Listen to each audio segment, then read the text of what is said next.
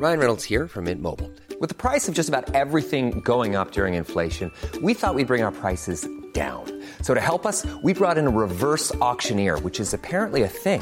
Mint Mobile unlimited premium wireless. Ready to get 30, 30, bit to get 30, bit to get 20, 20, 20, bit to get 20, 20, bit to get 15, 15, 15, 15 just 15 bucks a month. So, Give it a try at mintmobile.com slash switch. $45 upfront for three months plus taxes and fees. Promo for new customers for limited time. Unlimited more than 40 gigabytes per month. Slows. Full terms at mintmobile.com.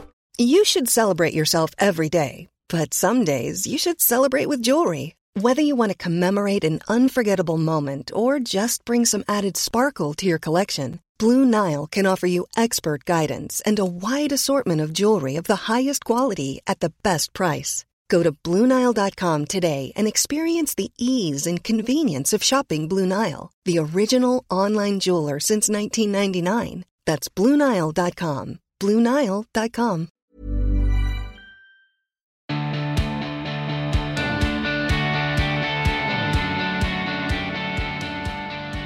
Emma Forbes, welcome to the Emma Guns Show. What an actual treat. How are you? I'm very good. I'm so excited to be on your show. I have to tell you. Um, having you and I had a chat before as well. We've done mutual podcasting. I'm super excited to be on your show. I love a reciprocal podcast. So, listeners, Emma has a wonderful podcast called Life and Soul, which I'll obviously put the links to in the show notes. So, I've just recorded an episode of that with her, and you are now recording that with me, uh, this with me. And you are a broadcaster and journalist, and now new podcaster. And I mean, you're a big deal, Emma. I don't know that I am a big deal. I feel like I was a big deal at one point in my life, which is now so much further away than I thought about. And now I'm sort of not really, but I'm sort of starting again. And I'm actually quite happy with doing that, if you know what I mean. I feel like this is my part two in life. Podcasting is part two. That's I'm really that. lovely. So, you're going to share your feel good habits, but I'm sorry, we are going to have to unpick that. So, Yes. do you feel as th- so? Do you feel as though being able to move on to part two only came after you were able to tie up the emotional loose ends of part one? And did Oh. you know that there were loose ends? Oh, 100%. So my part one was such a passion, you know, such a passion. I was, I also had sort of 10 years of working and being married before um, I had children.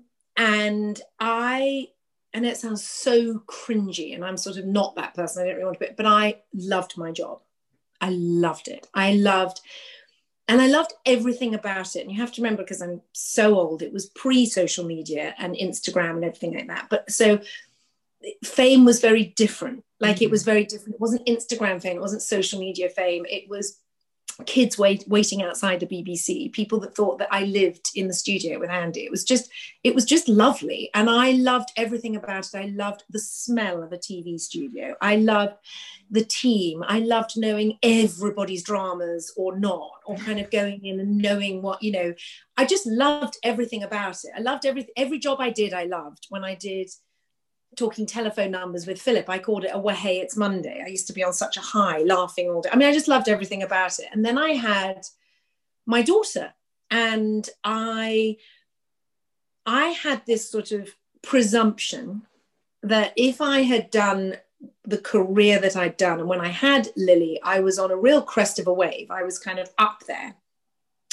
To me, I thought, and I went around the BBC and I went around every job I'd done. I said, "Listen, I'll take time off and then I'll be back." Like you know, and then you just employ me again. Then we're, you know, we're kind of back on it. Was my theory, because I thought experience counted for everything really, I guess. And I had Lily and I had postnatal depression without really knowing about it. it. wasn't diagnosed till after I'd had my son because actually at that point in time it wasn't a very spoken about thing.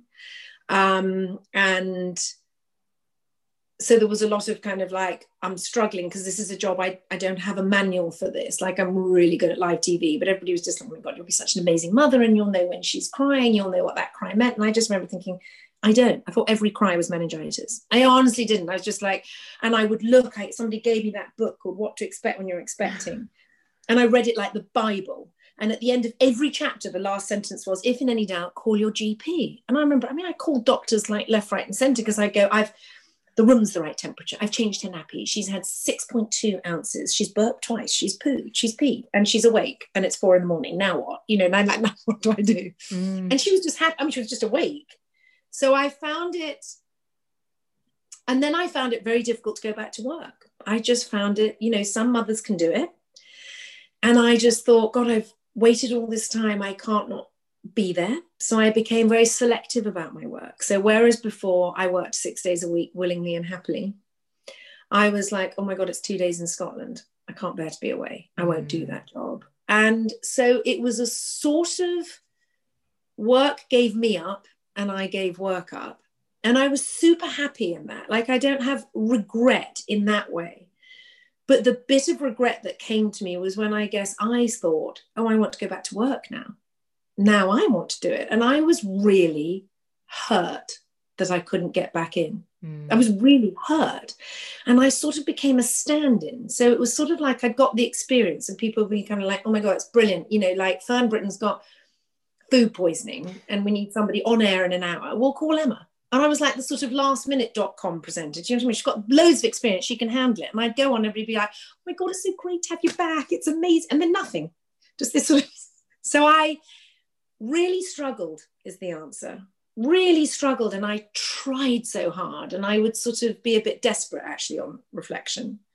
And then I just sort of gave into it and I thought maybe that was just my part one and everybody gets their moment and and I have to find other things and so gradually over time I have found I can redirect my passion in other ways. And I did direct my passion into bringing up my kids. They are and always will be my passion and I've loved every split second of that. And I think actually I was very lucky to be there for the first smile. Every, you know, I, in my son's primary school, I watched every single football match, bar the one where he told me he scored a hat trick, which is the only one he really remembers me not being there for. But I kind of, I loved it. I did it like a job. You know, I was sort of class rep. I loved being class rep. I loved all of those things.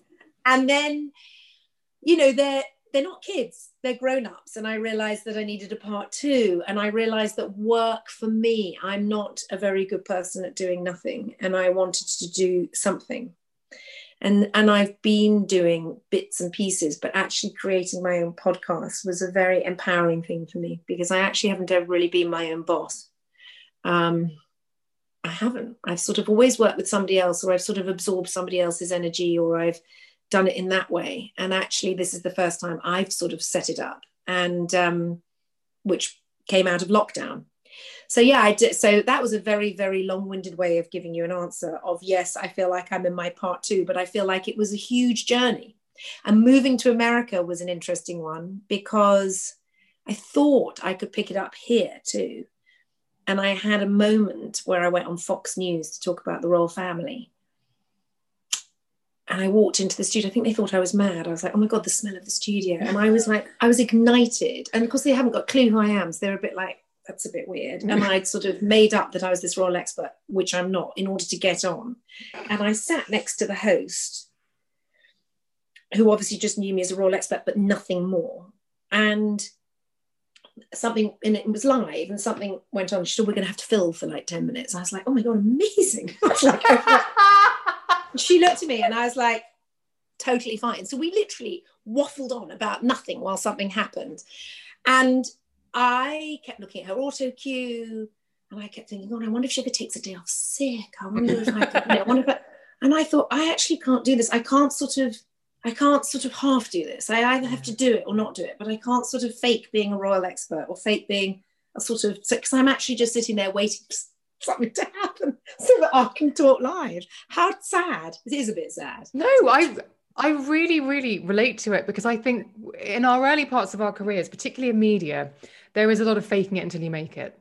And obviously, yes, very, very different uh, media careers, but there's a lot of faking it till you make it. And I think what happens a little bit down the line is that that suddenly becomes a bit tired or that suddenly seems really inauthentic or suddenly you think hang on i got 20 years experience. I shouldn't be faking anything. And, yeah, yes. you know?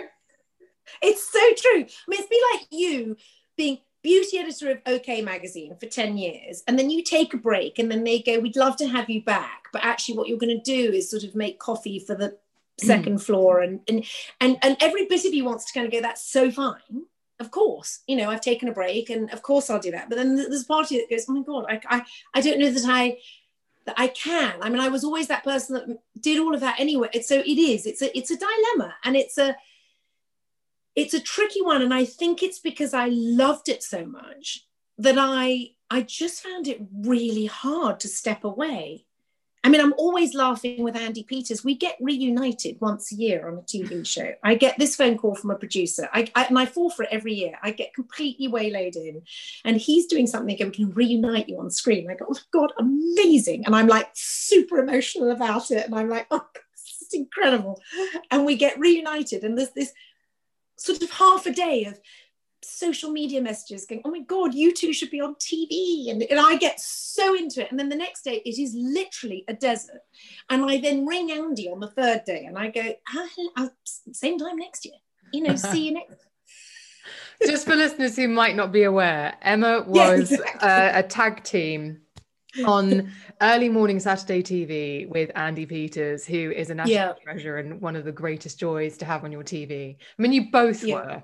There are still bits of that show that I remember, and I have at, at certain times, and you'll know the bit I'm talking about. There is a particular clip that was done where Andy was surprised, and I have YouTube that before. I must watch that again. And it was just anyway. I'll put the link to that in the show notes. A little yeah, bit. it was just. It was Yes, because it was a billion years ago. You know, it was a million years ago. And I remember I showed it to my kids who obviously weren't around. And I showed it to my son one day, you know, when they were about sort of 10 or something. I said, Do you want to see what mommy did? And they were like, Yeah, yeah. And they sort of sat there kind of fidgeting and sort of looking around. And then suddenly I introduced Teenage Mutant Ninja Turtles, the cartoon. And Sam, my son, went, Did you have that on your shows? And I said, He said, Could we just watch those bits? I was like, sure. So you don't want to watch Mummy. But he was like, well, I didn't realize he had that cartoon. Then it had a whole new meaning. But yeah, I did that, and I and and so yeah, I I'm because I never want it to come across like I'm bitter about it because I'm not. I'm a complete telly addict, and there are people that I love on TV, and I love watching it. I'm just I just miss it. Mm. I mean, it's as mm. pure and simple as that. And I think there's a big difference between being sort of bitter and twisted about it. And I think I was really hurt and upset about it for a while. Now I just sort of love it. You know, now I love it. And if I get, I got tickets to go and watch American Idol um, in America once through a producer friend of mine that I'd worked with. And I was like, oh my God, that's like the most amazing things. I love Ryan Seacrest, who's a big American TV presenter. And he came out in the beginning to do the warm up. And I was like jumping out of my seat like a lunatic. I was like, you know, when he goes, this is American Idol. I was like, whoa, I'm a terrible audience member because I'm so into it. I'm like, I loved it. You're probably the greatest. The thing is, as well, and we will move on to your feel good habits. But one of the things yes. that you don't hear anymore, but that you always used to hear on your TV show, is when you got a kid on the phone or in the studio and they were on TV and they say, "Do you want to say hello to anyone?" And they would say, "I just want to say hello to everyone who knows me." You never hear I know. Oh, it's a, uh, yeah, it's just adorable. I love that. I feel like yeah, I should say that at the end of every podcast and just to say hello yeah. to everyone who knows. Just me. anybody that knows me, all my school, all my friends, all my family, anybody. Yeah. so but it's very, very interesting. And I think I love the idea of a part two. And I love the idea of actually the reason why it feels fulfilling. And maybe the reason why you feel ignited now is because actually you're getting to share in your podcast what you've learned over the years yeah, it's like wealth of knowledge. It's, yes, it's like I can be completely authentic because it's it's me, and I can you know interview people. And I know you said this too, but it, but it is true. I learn from every interview every interview i'm able to sort of take something away. And i really feel passionate about imparting that knowledge through the podcast. I'm like oh if i can if somebody can listen in and go oh my god that you know resonated with me and it made me do x or that made me laugh emma because i do the same thing i feel like that's a good thing. And i feel like i'm giving something back. And that's the kind of broadcasting i want to do now is i want to do that sort of imparting knowledge through experts because i'm not an expert you know, I don't want to be on TV because I'm not an expert. I mm-hmm. am the layman. I'm the kind of person, you know, and I, yes, I'm into wellness. I have no qualification. I'm just interested and passionate about it. So I want to make sure that my journey is is is sort of giving people the right information in the right way, not in an expert way, but in a kind of way of like, this is what I've learned. This is who I learned it from. I'll try and interview them, and if not, you know here's that, you know and do it that way Agreed. Somebody asked me the other day, I wrote something and they said, Can we put you down as a beauty expert? And I said, No, no, I am no expert, but I have a black book full of them. That's, Yes. that's what I'm able to do. I'm able to Yes. get the expert on, but I am not the expert. I yes ask the and and and you and i can both facilitate it for other people so we can be the access to them to the expert where they might not be able to get hold of them and that's to me that's a great joy of doing it and it's like having sort of free therapy along the way i love it Uh, 100% right. So let's get some free therapy from you, my friend. yes What is your Okay. first? You see how we're, we're getting ready. We're getting, I'm limbering. yes i'm sort of stretching up coffee in hand What is your my first? habit my first one would be my extensive list making and i think a lot of people talk about lists and i was thinking you know, what is my feel good habit? But there is nothing like a clean sheet of paper. I'm not talking about doing it on my phone. I'm talking an old fashioned way with a nice pen. It sort of reminds me of being at school you know with a kind of a nice pen and a really kind of age inappropriate notebook i like as well. You know what i mean? I'm, I'm, I'm not quite at the hello kitty level but i could be and i am very attracted to the smell of new paper and a pen and i like having a to-do list Mhm. I don't think I've ever cleared the list, but it is my feel good habit because it organizes my feel good factor. Because I feel like if I've written it down, I've committed to it. Yes. And even if I don't complete it or do it, it's there in black and white. And I can sort of half do it, complete it, do it, find another way. But it, it, it makes me feel good and it makes me feel organized. Mm. It's so true. It's so true. And actually, our mutual pal, Nadine Baggott, one of her feel good Yeah. habits was list writing. Yeah. I just, and it sounds sort of, and it is pretty simplistic. And at night, if I cross anything off, I then start a fresh page and I do the next day's one. So I don't keep lots of crossed out. I don't like mess. I'm quite Mm. sort of anally organized. So I like to kind of do a fresh one every day and then I add something to it. And it's also not big tasks, let me tell you. Then they don't have to be, it makes it sound like I've got this huge, you know, one, rebuild the house. No, it's not that kind of thing. It's, it can be really small things. It's like ordering things for my son or, you know, kind of something on Amazon. It could be something super small. But to me, it's significant enough to put it on a to do list. And I think, particularly with lockdown, I had to have that. I had to have that kind of structure in my day. I don't know about you, but I feel as though, as you say in lockdown, the days sort of merge into one. One hour can feel like 10, one hour can feel like five minutes. But I feel as though rather than the day being this huge, great mass of potential in front of me that I don't know what I'm going to do away with and can easily coast through and then just clock off at five o'clock and watch The Real Housewives. If I've got a Yeah. list, all of a sudden the day has wheels and the day starts moving and it I'm Yeah. like sort of sitting there waiting. Yeah, totally. Totally and utterly. That's exactly what it does. It gives me a structure to an otherwise slightly, you know, weekend seemed like a weekday. And, and so it gives me that kind of actually Monday, that's when I can do that on the to-do list because you know, Mondays are when that office is open or I can make that phone call or or do that. So I, I do that. Have you always been a list maker or has list making been something that you've come to more recently when you realized that you maybe needed a bit of order? I think it's come to me more recently, and I think it's because, um, you know, because I think there's been less control in my life with with COVID and everything like that. So I think I, I was always a bit of a list maker, but actually now it's a much more profound list of to do things than perhaps before. I've you know i've made a, a much bigger point of having a to-do list. And but i've always loved a bit of a list and i've always been that person that has a notepad by their bed at night because i always think if i don't write it down at night i'll forget it in the morning. So i sort of scribble something by my bed which is a sort of different kind of list but it sort of just puts you know puts it on paper. And half the time if i do it in the dark i can't read it in the morning anyway because i've sort of done it in like egyptian hieroglyphics without seeing but but somehow it retains it in my in my very scatty memory. It's like okay i wrote that down so i add it. So i think but i think it has become more and it's definitely become more since lockdown. It's Has- become my go-to. Has the bedtime list making, has that, do you think, helped you sleep? Yes i'm a terrible well, I suffer from anxiety. I mean, otherwise, I'm a terrible worrier. I suffer from anxiety. So for me, putting things down at night, I have to unclutter a very whirring, swirling brain. I sort of describe my brain at night like one of those.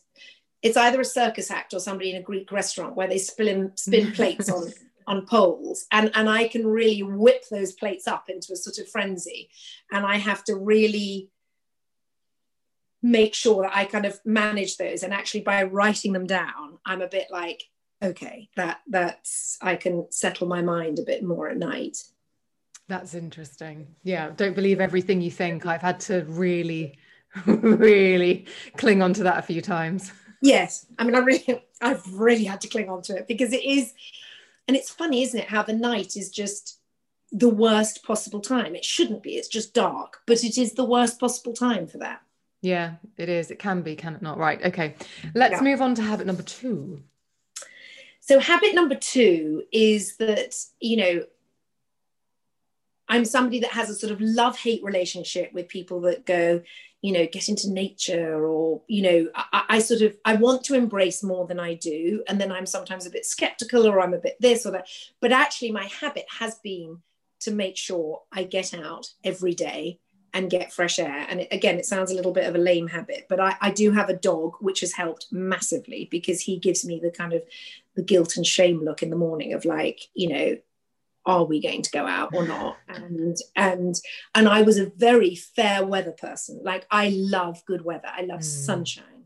I don't love rain. I don't love grey. Anybody that follows me on social media, I had to like stop myself because I realized I was that weather boring person going, oh my God, it's so my habit is now, regardless of the weather, is to fully go out on a walk. But I'm not that person that goes, oh my God, it's raining and it's so invigorating. I don't find it, I don't find it invigorating like that. But it makes me feel good that I have physically got myself outside. Mm. So, as I say, a dog has helped that because there is a necessity there. But it but it but i wasn't that person. I would kind of you know maybe not do that. And it has been a real feel good habit for me because it has made me you know go out and and reap the benefits of fresh air. And there are benefits of fresh air. And and you know now that we you know wear masks in america it's you have to wear masks outside you know you have to grab your moment of fresh air when you can. Like you have to be away from people or you know, not see people for a good distance. And then I kind of take my mask off. I'm like, okay, I'm going to fill my lungs with fresh air. And then the mask goes back on. But um, so that's my feel good habit. And I thought about it and I thought actually that's a sort of, it's a, it's a good one for me that.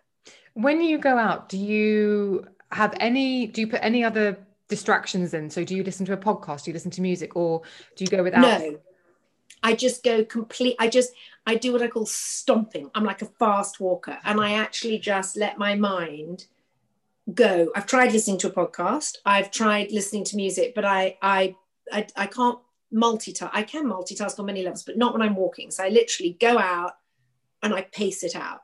I'm quite a fast walker, and the dog is a fast walker. So I mm. sort of tend to just do that and enjoy actually the quiet it's interesting. I had Sarah Wilson on the podcast about uh, two years ago, nearly, and she talked about walking and anxiety and how when you're walking, it's almost like a fail-safe switch with the part yeah. of your brain that triggers ang- anxious feelings. And so, if you're walking and you're moving, in- even on a budget, quality is non-negotiable. That's why Quince is the place to score high-end essentials at 50 to 80% less than similar brands. Get your hands on buttery soft cashmere sweaters from just 60 bucks, Italian leather jackets, and so much more. And the best part about Quince, they exclusively partner with factories committed to safe, ethical, and responsible manufacturing. Elevate your style without the elevated price tag with Quince. Go to quince.com slash upgrade for free shipping and 365-day returns in that way, that anxious part of your brain can't get the same hold that it can when you're sitting yeah. still freaking out, which makes yeah. it a wonderful exercise. It, it really is great. And I think sometimes we forget that the the simple things, because you know, I was a big sort of self-help addict with books and kind of I've got to find a way and I've got to find a key with anxiety. And actually we forget that there are some pretty simple things that we can do that really do help. And I genuinely find getting out and stomping and walking fast, I look like a woman on a mission. I look like I'm going somewhere, but it does, it's a very good fail safe technique for me as a feel good thing. I would be really interested, only because I've been through this myself, how you eh, would experience it if you slowed down and didn't stomp. I know. If you That's just an interesting one. Me- I know, meandered. You're totally right. You've now given me food for thought that I should do that. Because I think people get out of my way. They're like, that woman, let's not say good morning to her because I'm sort of like out there. You're right. I'll do it and let you know because I haven't done it. I'd be lying if I told you I've meandered anywhere. I am Well- a woman on a mission. it's from because I, I very much thought, well, if I'm, I used to really hate walking because I think, well, I'm not going anywhere. I'm walking in a circle. What's the point? Okay, well, I'll add speed to it because at least that way Yes. it's dynamic. And I remember listening to a podcast and I completely forgotten the guest, but it was Tim Ferriss. And he was talking to this guy who used to cycle on the cycle paths on Santa Monica Beach. Yeah. Well, and I can't remember the exact geography, but he would go as fast as he could on his bike, as fast as he could, and he would time it. And one day he decided to pay attention to the sea, pay attention to the waves, look at who else was on the beach, just feel the sun on his skin.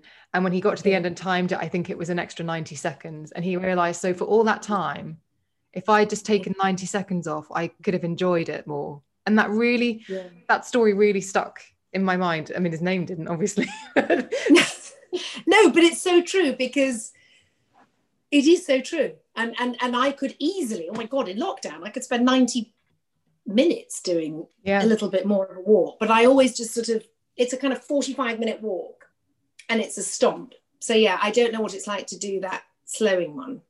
But it is a habit that I sort of look forward to because it kind of it sort of stomps out any kind of anxiety for that moment and I just sort of escape. Hmm. Interesting. Right. Okay. Well, I shall be interested to see any reports back about do- meandering.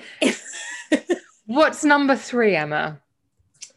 So number three is I I sort of I I I don't I didn't know if it was to describe it as a habit or a thing that makes me feel good is complete escapism TV with no guilt or shame attached. Yes. Because I think in lockdown, a lot of people were like, "Oh, I'm watching this documentary series and it's amazing and it's on, you know, world." And I thought, you, know, and and I, you know, I'm not judging that at all, but for me, to make me feel good, I need pure escapism. I'm talking Housewives, Love Island, Bachelor, Bachelorette, uh, Hoarding Buried Alive. Um, you know, I mean, I'm talking, I'm talking really, I've gone the full extreme, but I do it guilt free now. I think I used to be shameful about hiding it, kind of going, no, no, I was, I was watching that documentary too, actually last night, and I probably wasn't. And I'm now like, no, I've just watched Housewives and and i partly did it because my mother would always be like oh you're not watching you know can't believe you're not watching that. And you didn't watch that incredible film on and i do watch of course i do but i feel like you know it's not like i'm sort of oblivious to the news or i don't care about other things. And i've watched some really powerful and upsetting documentaries um, during lockdown. But i do find as a good habit is just even half an hour of something that really takes you away from life is a very good habit. I feel like it's medicinal and it's not me trying to find an excuse for it. I actually just think it's good for you. And I think you, but I think you have to be open about it. I think you can't do it behind closed doors. I think you have to go, I can't speak to you now because I'm watching The Real Housewives and I'll call you in half an hour. Or below deck, which is Below Deck. How could I leave Below Deck off? Yes, Below Deck. I mean, I'm into them all. Dr. Pimple Popper. I don't know if you've seen, that's a whole other level of escapism. I mean, there's some really good stuff out there. yeah. And Sandra's been on this podcast and she's amazing. So I just Oh, have you interviewed her? Yeah. Oh, my God. Okay. she's well, fabulous. Uh, but yeah, but fabulous? Yeah she was she was utterly brilliant and exceeded expectations um yes and i agree with you long time listeners will know i'm a big fan of anything bravo one of my favorite whatsapp groups is an international group and at the moment they've all caught up on the real housewives of salt lake city and i'm yeah. behind and i'm like i've got podcasts to do but when i've done podcasts it's the first thing i'm going to do i promise and i'll be back here in a minute so yeah i just joyful. and i love the program afterwards with andy cohen as well where they all sort of debrief and then Watch there's what a happens live. and then oh i mean you know, you just don't get better escapism than that because you're just like, this is so out of my ballpark. Yes. You know, and there's nothing like watching a kind of, you know, Kardashian children's party where you just go, this is like, you know, and they're like, we're just doing a really low key lockdown party. And it's literally kind of bouncy castles and life size blow up models of their children and kind of a thousand cupcakes. And I'm just like, I just need to watch this and just be okay with it. I covered many a wedding for OK magazine, and the Kardashian like afternoon tea parties make my teeth itch with how detailed and expensive they are. Oh my god, they're just they're on another level. I mean, even the cookies with their faces are just like they're like sort of having you know Picasso. Know, I mean, they're just incredible. yeah, the whole thing is just on another level. So that's my sort of yeah. Okie doke. Right, let's go to number four because I could get lost in uh, Ratchet TV. yes, we could get lost. Go on to number four so my other thing is to be is is to be much more proactive about reaching out to people. Um, and i say that because i think pre-lockdown one of the other things that i've sort of learned from lockdown is that i i considered myself a really good friend but i was a very you know like a I was always on the I'm always on the other end of a phone and I am that person that you could call at two in the morning that would snap into action but I wasn't necessarily the best at always keeping in contact with people. And I found it's really made me feel good to make sure every day I reach out to somebody somewhere.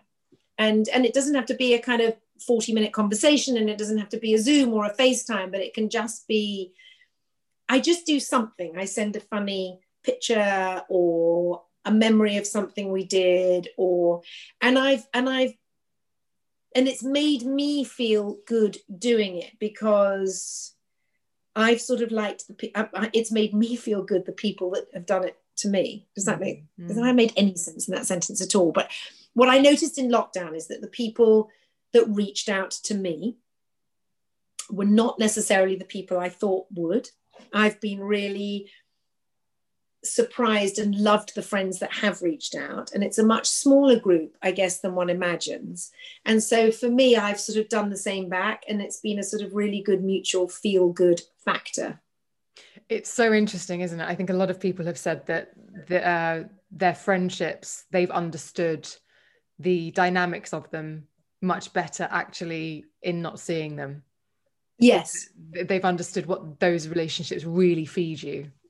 I think it's it's it's done that, and it's also it's a real sort of authenticity check, really, because because you know people always go, oh yeah, you know when when shit goes down, it's like you know you know who your real friends are, and you do, but never more so in a global pandemic. You know, it's like it really does it picks out the good from the bad you know it picks out the people that really are there for you or that reach out to you that need help or you know and it puts an authenticity between you that you just didn't have. I mean i've got one girlfriend that has been my lockdown girlfriend and funnily enough i've seen her for years. We're, we're sort of holiday friends and we met on a holiday but we had that sort of holiday friendship where between that time to be honest, I wasn't an amazing friend. I didn't really see her a lot. I didn't do a lot of that. And now that we're in lockdown, I really have properly, we've started this great sort of texting, and we're on two different coasts of America, but we've had this hilarious relationship. But it's a really deep relationship. I didn't know you could have mm. that with a girlfriend. We've got to know each other. I probably know her better than girlfriends I see in the flesh and we laugh and we've had dark moments funny moments worrying moments anxiety moments. And it's great. And then we have a couple of days silence and then i'll text her and then i'll text her back. And it's and it's brilliant. And i thought gosh i i didn't know that i was capable of having that kind of friendship with somebody. And i didn't know that that would be possible. And actually I sort of am living for the moment when I see her in the flesh because I'll be like, actually, we've done so much, we've got so much history, even not physically seeing each other Yeah, yeah, it's so it's so powerful what what it has done and how uh, somebody said something really interesting to me the other day in the sense of it's helped understand friendships because you understand the ebb and flow more and that Yeah. because we can't see each other there's less pressure. So if someone doesn't get in touch for a while that doesn't mean what it used to mean. And it's just renegotiating Yes, and you're not cancelling arrangements. You know, I found that particularly living in America, I, I struggled with it a bit actually. Living in Manhattan, people would always be like, "Let's meet next Tuesday. Let's let's kind of meet for lunch, and we'll go to that new coffee shop." And you kind of go, "Oh my god, amazing!" And then on the morning they go, Let, "Let's not do that coffee shop. Let's do let's do two o'clock at that." And, and it was always a constant kind of changing of arrangements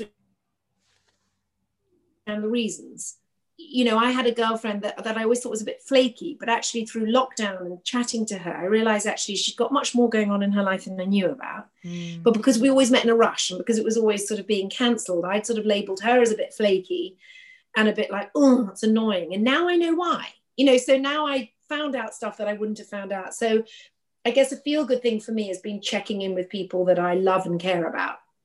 yeah i think we can often assume that people know how we feel about them Yeah. might love somebody or really like somebody, but unless you're showing it or saying it, then they might not necessarily know. And I think it's given one a better radar on whether they're being honest. You know, I think I think it's given one a better it's given it's it's given an honesty barometer that we didn't have before. yeah. Oh, honesty barometer, stealing that. Yeah, I think you should.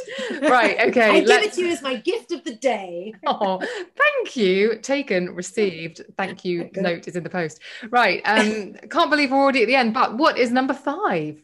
Well, number five, I've left it to the end, but it's by no means um, unimportant.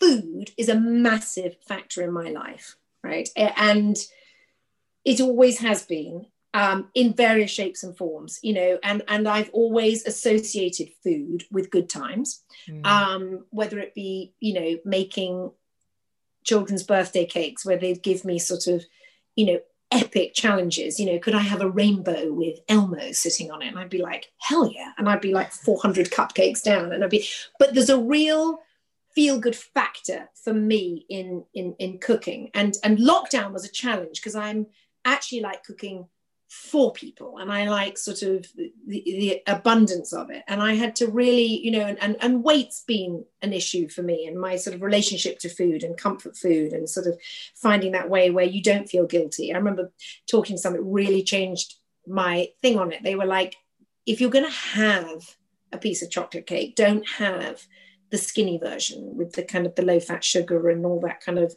information and the other rubbish in it. Have a really fabulous piece of chocolate Mm. cake and look at it and smell it and sit down and kind of have it with the cup of tea or coffee that you want or the glass or whatever it is and savor every moment.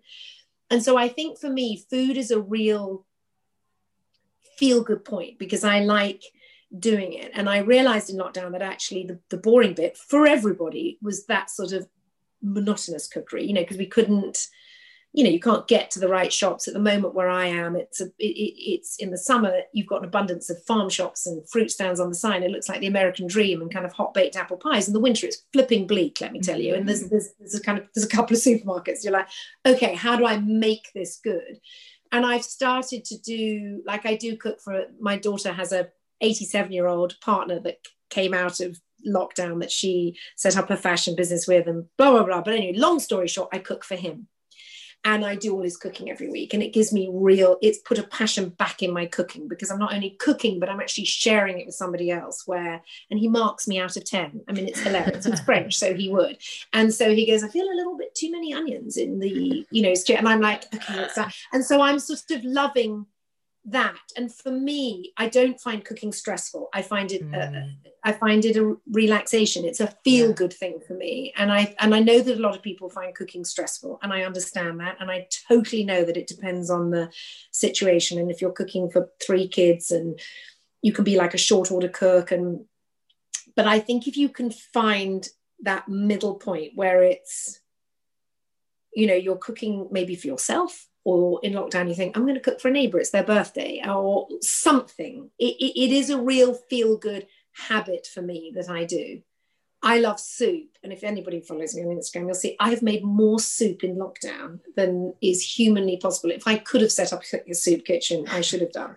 And I was laughing the other day because somebody said to me, But nobody in your family likes soup other than you. And I was like, I know. And I said, But it makes me feel really good to make soup.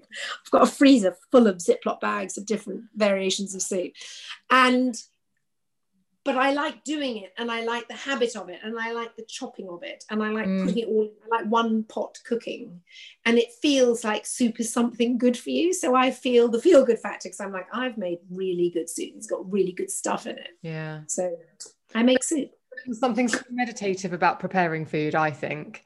Yes and there's something so gratifying about the alchemy of turning raw ingredients into something that you didn't know they could look like at the end. Yes, and I think I've thought a lot, and I don't mean to sound sort of woo-woo about it. I've thought a lot more about where my food comes from, mm. you know, and I've supported small shops, and I've sort of shopped locally, and I've eaten much more in season and of the moment because you know, it's it's just made me think a little bit more out of the box on that front. So I so cooking for me and comfort food in the truest sense of the word has been my real you know good good feel good habit it makes me feel good to do that it's so interesting you say that i remember when lockdown first happened and all the supermarkets here in the uk uh, I mean, it was covered in the news, but all the fresh produce, the fresh produce was an issue in terms of accessibility.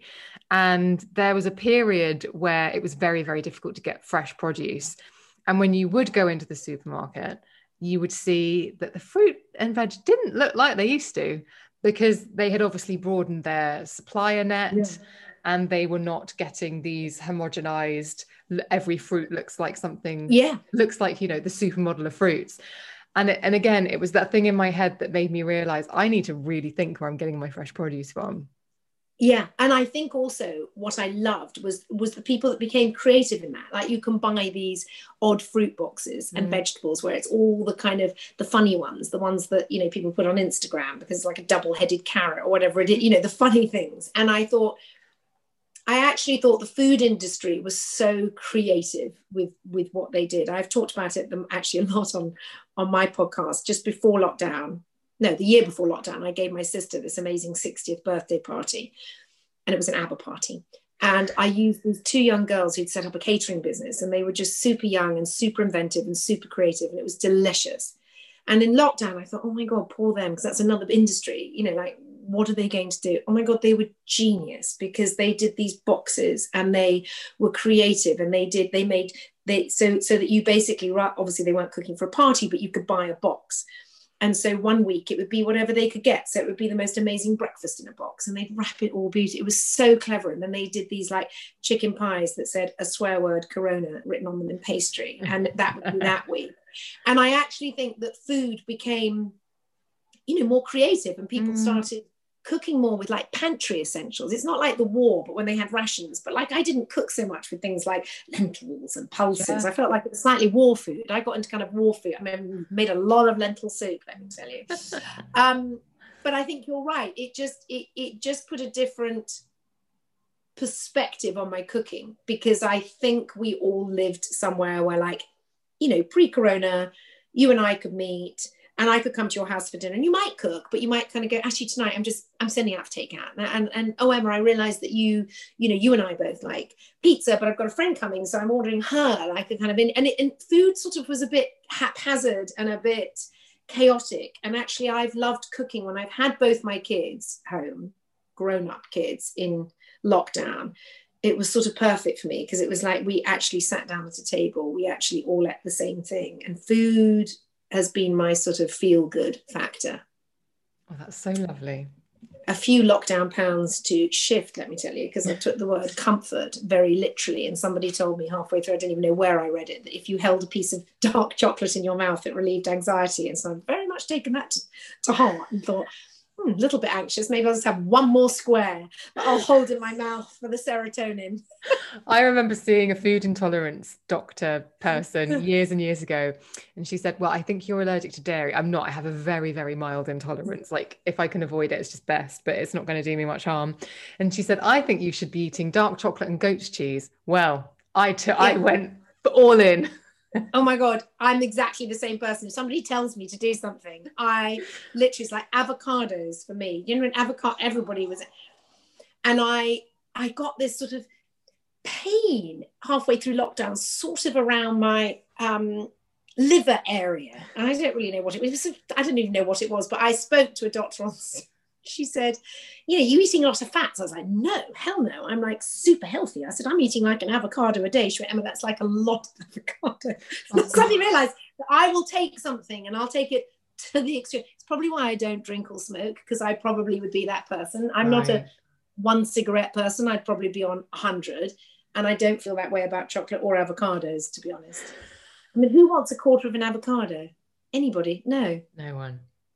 Not really. Now you're making me want. You're making me want to come over to New York, and you're making me want to go to Rosa Mexicana, which is my favorite Mexican restaurant in the whole world, and have them make oh guacamole next to the table oh. as I oh sip on a spicy margarita. I mean, heaven. Well, I hope we will be able to do that one day. Well, and I hope we won't be wearing a mask and sort of sliding it down to get our nachos crammed into our mouth with the avocado. no. I want to be able to eat them normally. Yeah. We'll be wearing our matching uh, glasses. We will be wearing our matching glasses. That is true. Listeners, we hit, we got on the Zoom call and we're wearing matching Celine lenses. Nearly matching. I mean, so look- nearly matching, except that I prefer yours. But then that's always the way with glasses. Agreed. Because then I'll go and buy yours and they won't look the same on my face. And that's the problem. TK Maxx got my prescription put in. TK Maxx is great for designer frames, but there we go. That's a whole other feel good habit. um, Emma, I have loved these. And just a reminder, would you just share again the details of your podcast? And I obviously will put the links in the show notes, everybody. But um, You're so sweet. had some yes. wonderful, wonderful guests. Well, thank you very much. It's called Life and Soul. I chat to people about what gives them life, what feeds their soul. Um, you can follow it on Instagram. It's by emma.forbes. And my website is by emma.co, which is a sort of an extension of all of that and other sort of bits and pieces on it. This has been wonderful. Thank you so much for coming on the podcast. And thank you for sharing your feel good habits. It's a pleasure. Thank you for having me. Loved it.